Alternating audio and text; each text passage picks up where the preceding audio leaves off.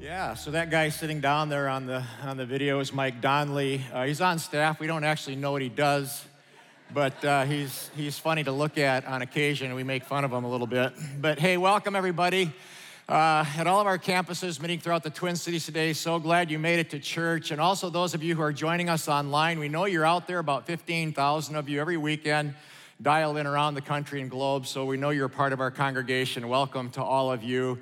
You know, yesterday in Minnesota it was 71 degrees. The first time we hit 71 in like eight months. So my, my wife mowed the grass, and it really didn't need mowing, but she likes the fumes and just it just gets her going. So uh, it's always good to be able to mow the grass the first time. At least to watch my wife do it is always great. We are in a series called Hey God, and we're trying to identify questions that people often ask about God, like, God, are you real?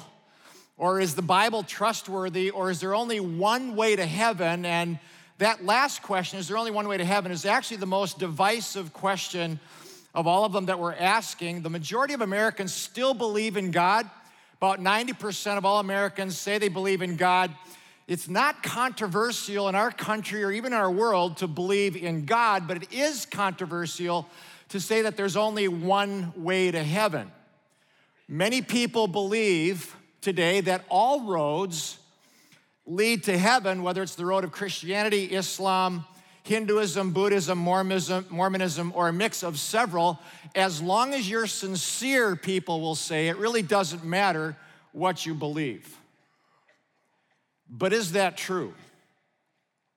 Are there many ways to God and heaven? Well, you should know that Jesus didn't say so. These are the words of Jesus Christ. He said, Look, I am the way, I am the truth, I am the life.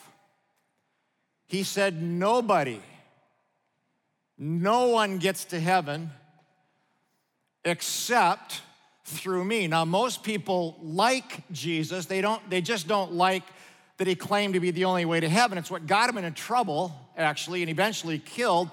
People were offended when he said things like that. On the other hand, while people were offended by those kind of things, they're not offended at all when we say that there's only one way to land a Boeing 737, or there's only one way to perform brain surgery, or to brew the perfect cup of coffee. They hope the pilot, the surgeon, and the barista are one way kinds of people who do it the same way every time.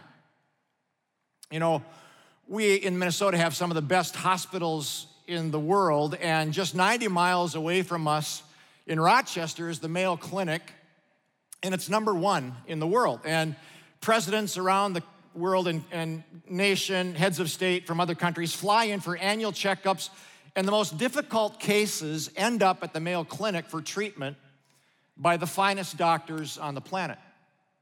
You might imagine then how thrilled and actually terrified our son in law, Nellie, was when he found out that he would be doing his first year of surgical residency at the Mayo Clinic. I'll never forget asking him about this. He said, Bob, the first night I felt like I shouldn't be there. He said, I was clueless about where to go, what to do. I stood in the hallway with my new scrubs and stethoscope around my neck, looking for a friendly face or someone to help me out. He said, I finally found the room where I was supposed to go, but nobody was there. Eventually, a physician's assistant came in who, with no instructions, handed me a list of 40 patients, 14 surgeon pagers, and the trauma pager. Nellie said, in a matter of 24 hours, I went from walking our dog and doing nothing to having 40 patients and 15 pagers at the Mayo Clinic. He said, five minutes into my first shift, the trauma pager went off with a level one severity, an ATV accident. I was so overwhelmed, I wanted to cry. Somehow he muddled through that first night. Four months later, he was on call one night, and there was an emergency appendectomy that came in. And patients don't know if you're a first year resident or a seasoned surgeon. You know, you show up, and so Nellie ran down the hall. Suddenly, he was faced with a surgery that he had never done before. I mean, he'd closed a few surgeries, he'd made a few stitches, but this was the real thing, real time. I said, What'd you do? And this is a direct quote. He said, I got on YouTube No kidding. I got on YouTube and typed in how to remove an appendix. He said, I took some notes, scrubbed up, and dove in. I said, You're kidding me.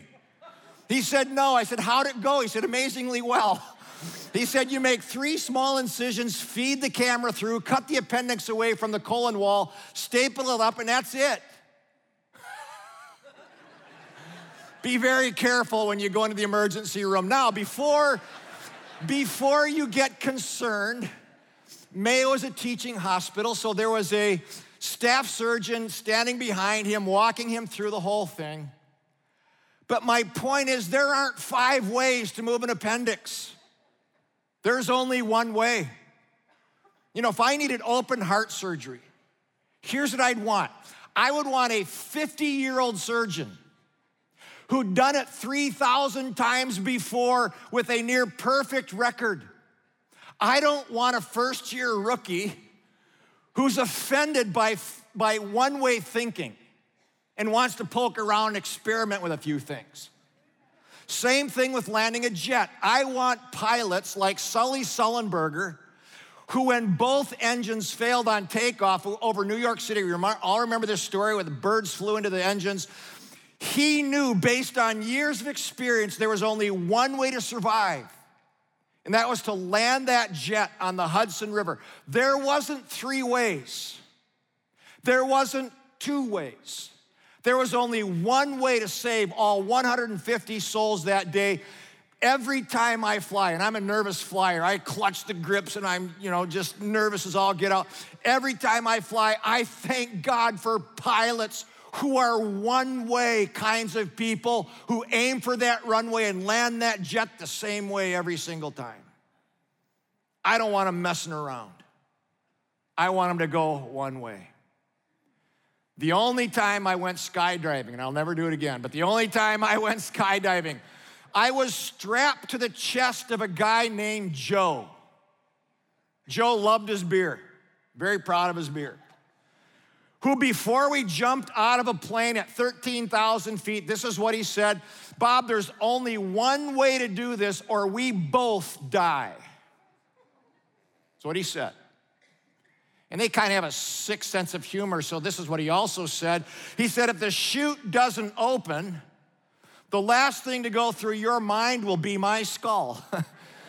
That's what he said to me. My, my whole life was in the hands of Joe. Joe was the way, the truth, the life. There was only one way through this thing, and that was through this guy, Joe. Now, I bring this up because there's many things in life where there's only one way. And to choose a different way leads to disaster. So I want to back up to Jesus' statement. This is what he said. He said, I am the way, the truth, and the life.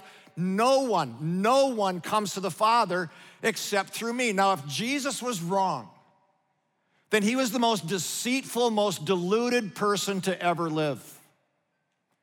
But if he was right, he's the most loving person who ever lived, who has led and saved billions of people to truth in heaven. So, briefly, I want to look at three tensions that we all have to wrestle with.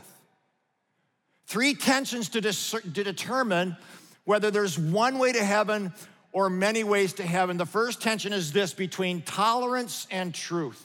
This is so important. There is a tension today between tolerance and truth, truth, huge difference between these two.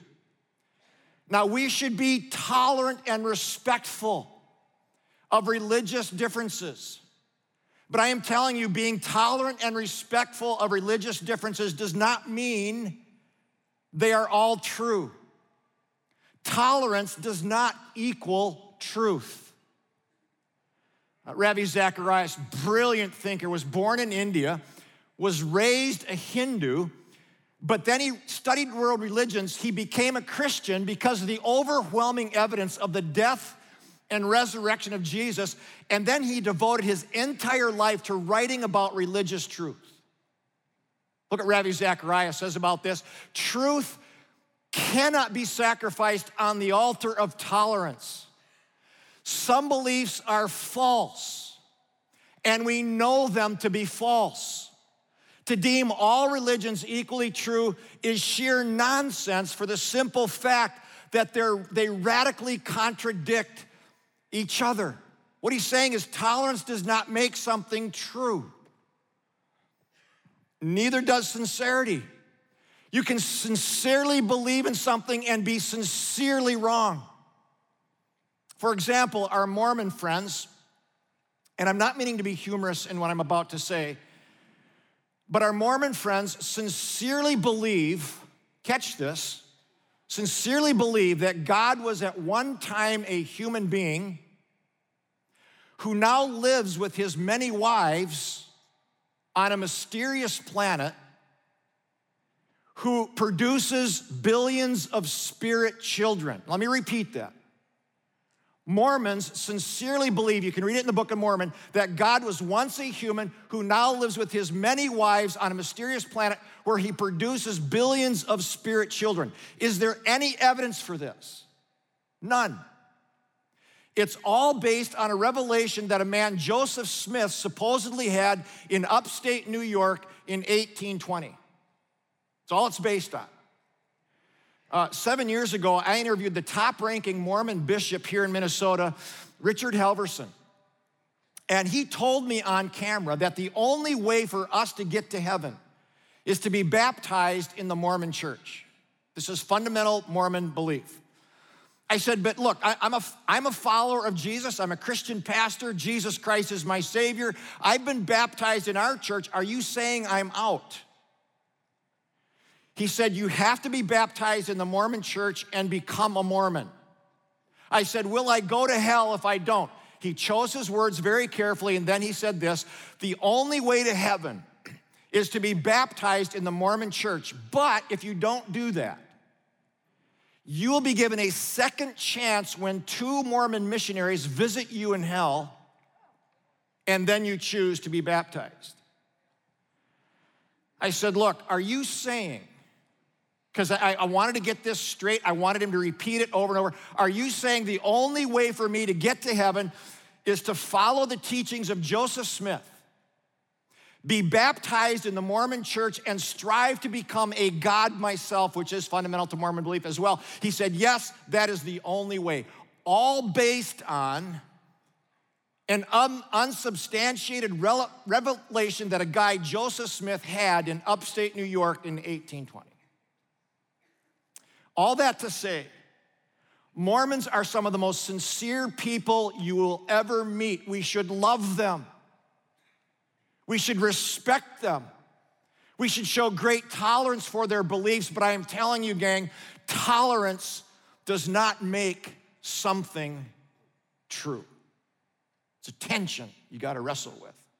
Second tension is the one between many roads and one road. The idea that all religions lead to heaven, by the way, is very popular in our pluralistic culture today. Uh, and those who actually say there's only one way are often labeled as being narrow minded and even bigoted. It's why Jesus got into trouble because he said things like this Broad is the road that leads to destruction. Broad is that road. Many people are walking the road that leads to destruction. But then he said, narrow. It's a very narrow road that leads to life, and there's only a few that's why it seems lonely sometimes as a Christian to be walking this road following Christ. There's only a few who find that road. So, what is it? Is it many roads or one road? Uh, let me approach this tension by doing a brief comparison of the three leading religions in the world today Hinduism, Islam, and Christianity. My purpose is simply to show that all roads can't possibly lead to heaven because they are so radically different from each other. In fact, if just one of these roads is true, the other, the other two absolutely have to be wrong because they're so different and opposite. So, according to his Hinduism, there's actually no heaven at all. They don't believe in a heaven, nor is there a supreme God. In fact, in Hinduism, everything's a God. You're a God, every one of you. I'm a God. Cats are God. We all know that's not true. Cats believe they're God.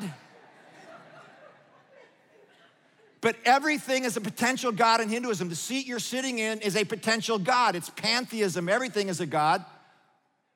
So let's say I come to a Hindu priest and say, Look, how can I gain heaven? Where do I, how do I get to heaven when I die? And the fundamental belief in Hinduism is reincarnation. That when you die, you will somehow, I don't know where this came from, but somehow be reborn into another person, animal, plant, or insect, depending on how good or bad you were. Dale Maharaj says this Hindus believe in reincarnation, which means that before my human birth, I had thousands of other births in different bodies.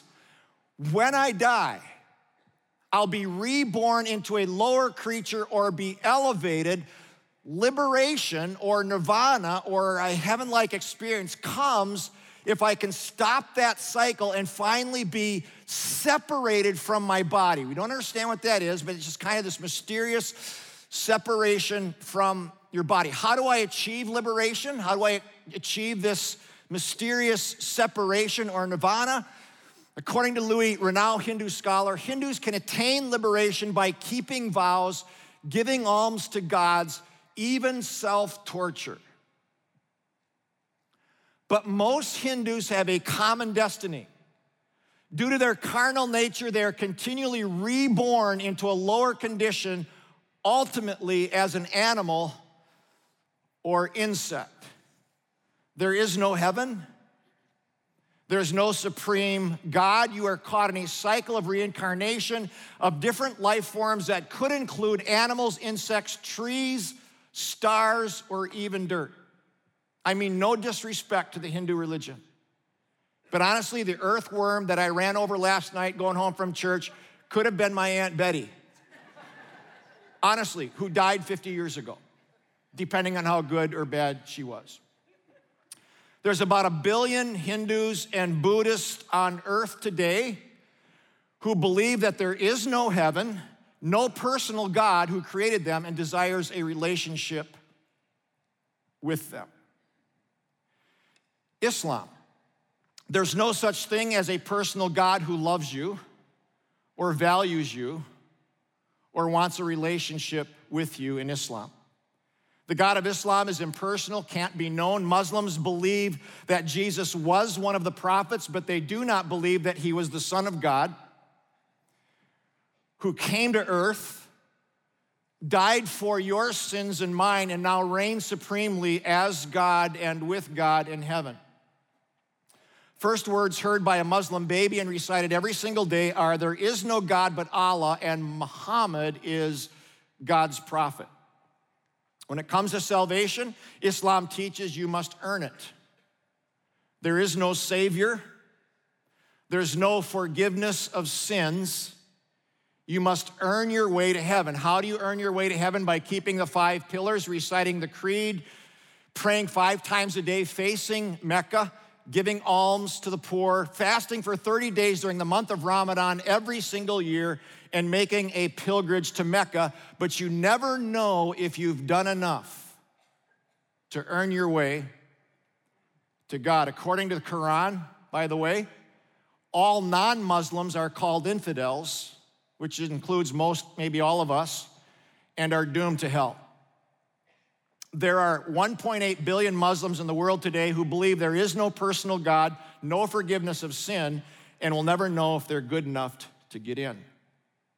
Christianity, in contrast to Hinduism, which uh, has no supreme God, and Islam, whose God is unloving and unknown.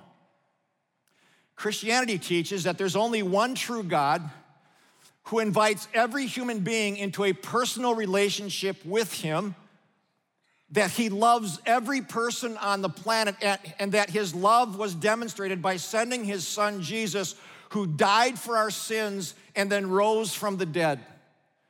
Jesus said it this way He said, Look, I am the resurrection, I am the life. Key word those who believe in me will live, even though they die. Only Jesus could say that. Only Jesus died for sins and overcame death. Not Muhammad, not Buddha, Gandhi, or Joseph Smith. Jesus said, I am the resurrection and the life. And he offers this same gift to anyone who will receive it.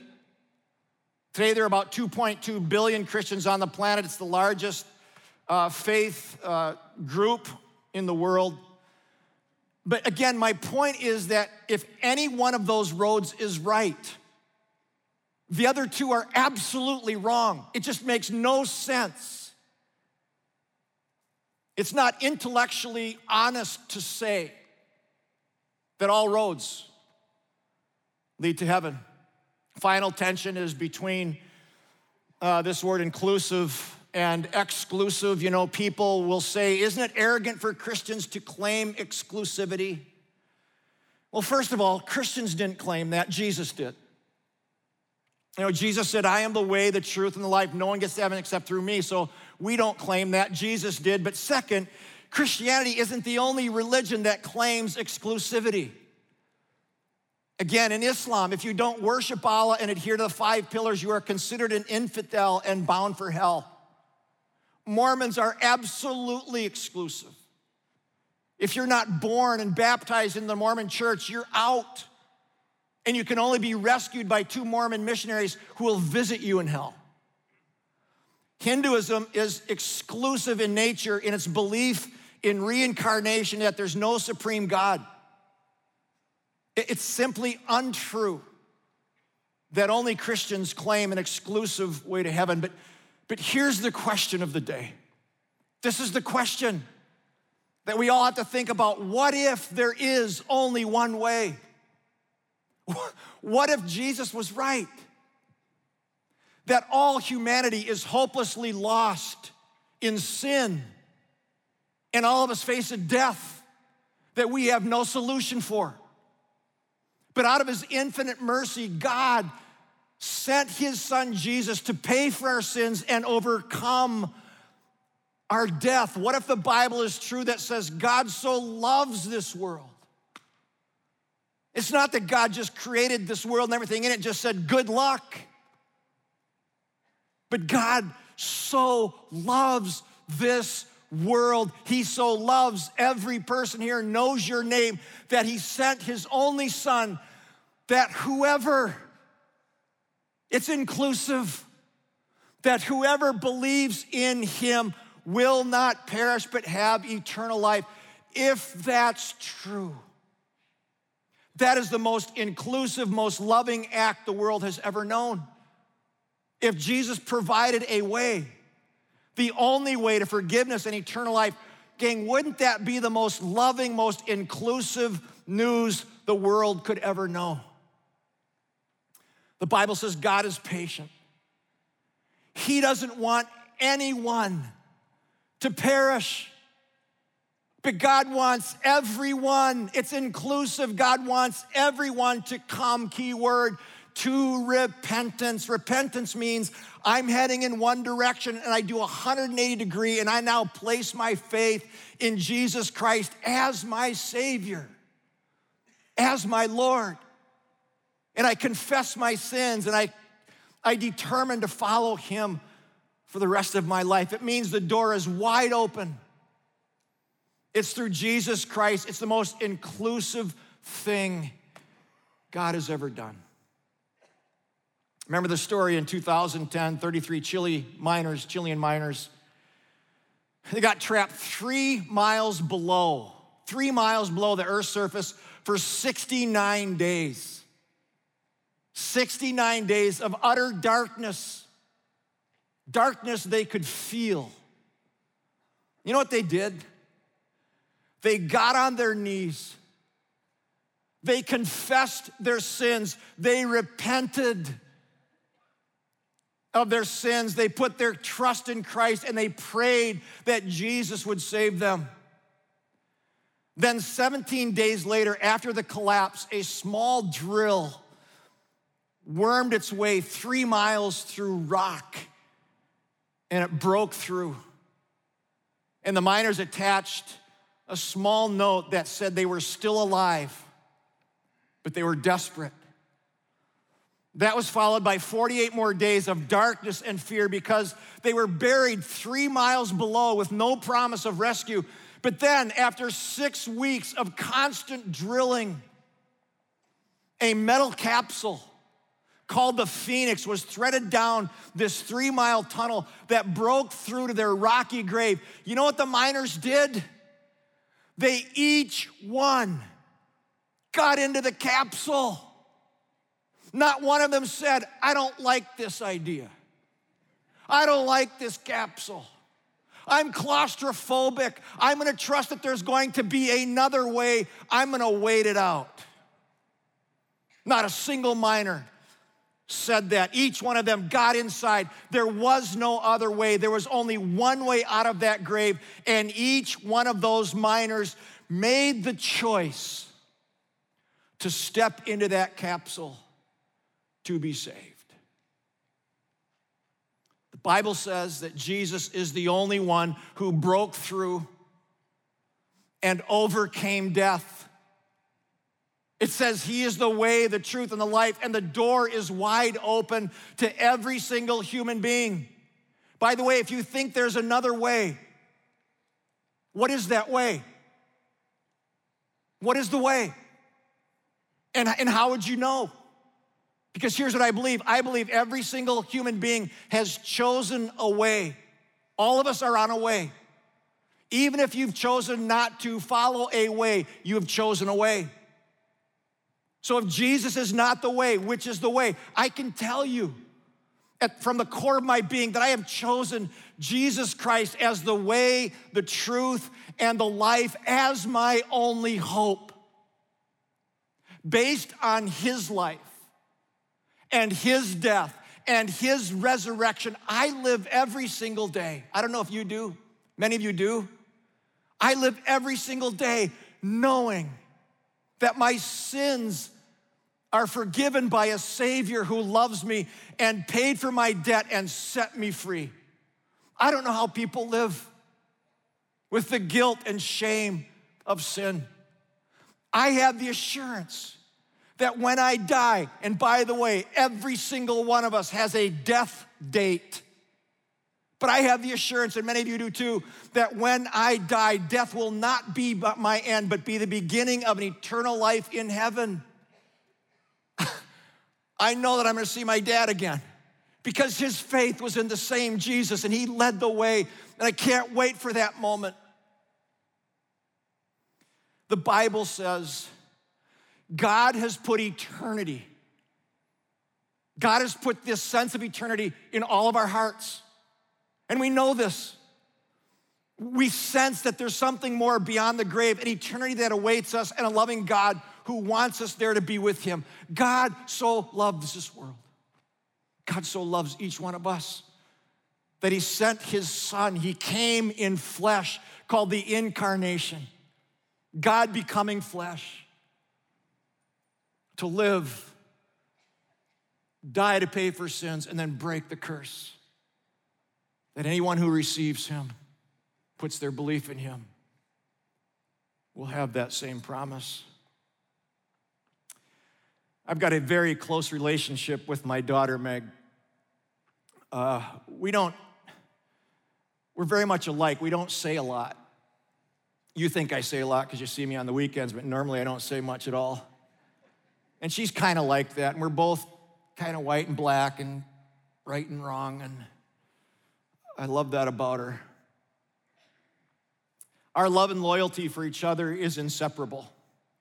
And whenever we have to say goodbye to each other, uh, the emotion is right there and it jumps right into my throat. 10 years ago, she and uh, her husband Nellie were moving 3,000 miles to the island of Dominica to start med school. And I will never forget the night before they left. Meg and I were sitting on the couch together watching TV, and neither of us could even talk about the next morning when they would get on a plane and we'd be separated from each other for two years and 3,000 miles. But the moment finally came, and I had just spoken at church, and I had to get up early again Sunday morning to, to be here before anybody got up. So Saturday night, the moment came, nine o'clock news came on, and without looking at each other, I just reached over And I pulled her close. And we just cried. No words. We just cried. And we embraced. And there was nothing I could say, there was nothing I could do to remove the absolute agony of what I was feeling. The agony of being separated from the most precious thing to us in the whole world. But as bad as that was, what would be unbearable to me is if that separation was forever. If I knew that was the last time I would ever see her for all eternity, I would not be able to bear it. And I'm telling you, that's how God feels about every one of you. If I, as a sinful, flawed dad, love my daughter that much, imagine how much our Heavenly Father, who's perfect in all His ways, imagine how much He loves each of you. He's crazy about you. He can't stand the thought of spending eternity without you. He would go to any length to save you. He would come to earth himself if he had to. He would take on the form of a man, fully God, fully man. He would die for our sins. He would rise from the dead. He would beg us to step through the door of faith to spend eternity with Him. And most of you have done that. And you're so thankful for forgiveness. You're so thankful for Jesus. But others of you have a parent or a brother or a sibling or a friend, and you don't know if they've walked through that open door of faith. And I'm telling you, that's why we do what we do as a church. That's why we urge you to keep inviting, keep praying, to never give up, so that one day they too can be rescued and saved for all eternity. Gang, I'm telling you, it really matters what you believe. It really matters who you believe. It's a life or death matter. You can be sincere about something and be sincerely wrong, but there is a way to heaven. There is a way to eternal life, and it's through Jesus Christ. And so, as we come to a close, and I want to lead you in a prayer, there's got to be a few of you who are just a little wobbly on this. But maybe you've heard something or sang something today, and, and, you, and you say, you know what? I got to get on that path. And so, let me lead you in a closing prayer of faith. And I just encourage you, if you haven't done this, put your hand in the hand of Jesus, and He'll lead you through.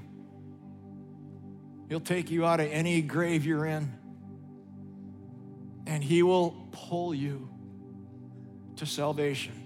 He will. If not Him, who and how? He is our Savior. He is the way. He is the truth. When you read this book, it's like reading truth guide you, feed your soul. He is the truth, He is the life. He makes you come alive like nobody can do. He's the answer. Let's pray. Father, thank you so much for your word, for your love. Thank you that you didn't just create us and spin us out into space and say, good luck. That you so love this world. You so loved me and every one of us. You came to this planet, put on flesh, walked among us, took a beating, died the most cruel death anybody could die to experience all the pain that we experience took on the sin of the world, my sin. You died because of me. So I put my faith in you. You might be sitting here or watching online and you need to pray this prayer Lord Jesus, thank you for your forgiveness, your offer of forgiveness. Thank you that you've provided a way. Right now, I put my hand in yours. By faith, it's not anything I've done. I can't work my way like so many are trying in this world. I need forgiveness. And so, right now, Jesus, I accept I receive forgiveness of my sins. Thank you for paying for it. Thank you for providing a way. Right now, I get on that way by putting my trust in you. I pray this in Jesus' name. Amen. Have a fantastic weekend, everybody. God bless you.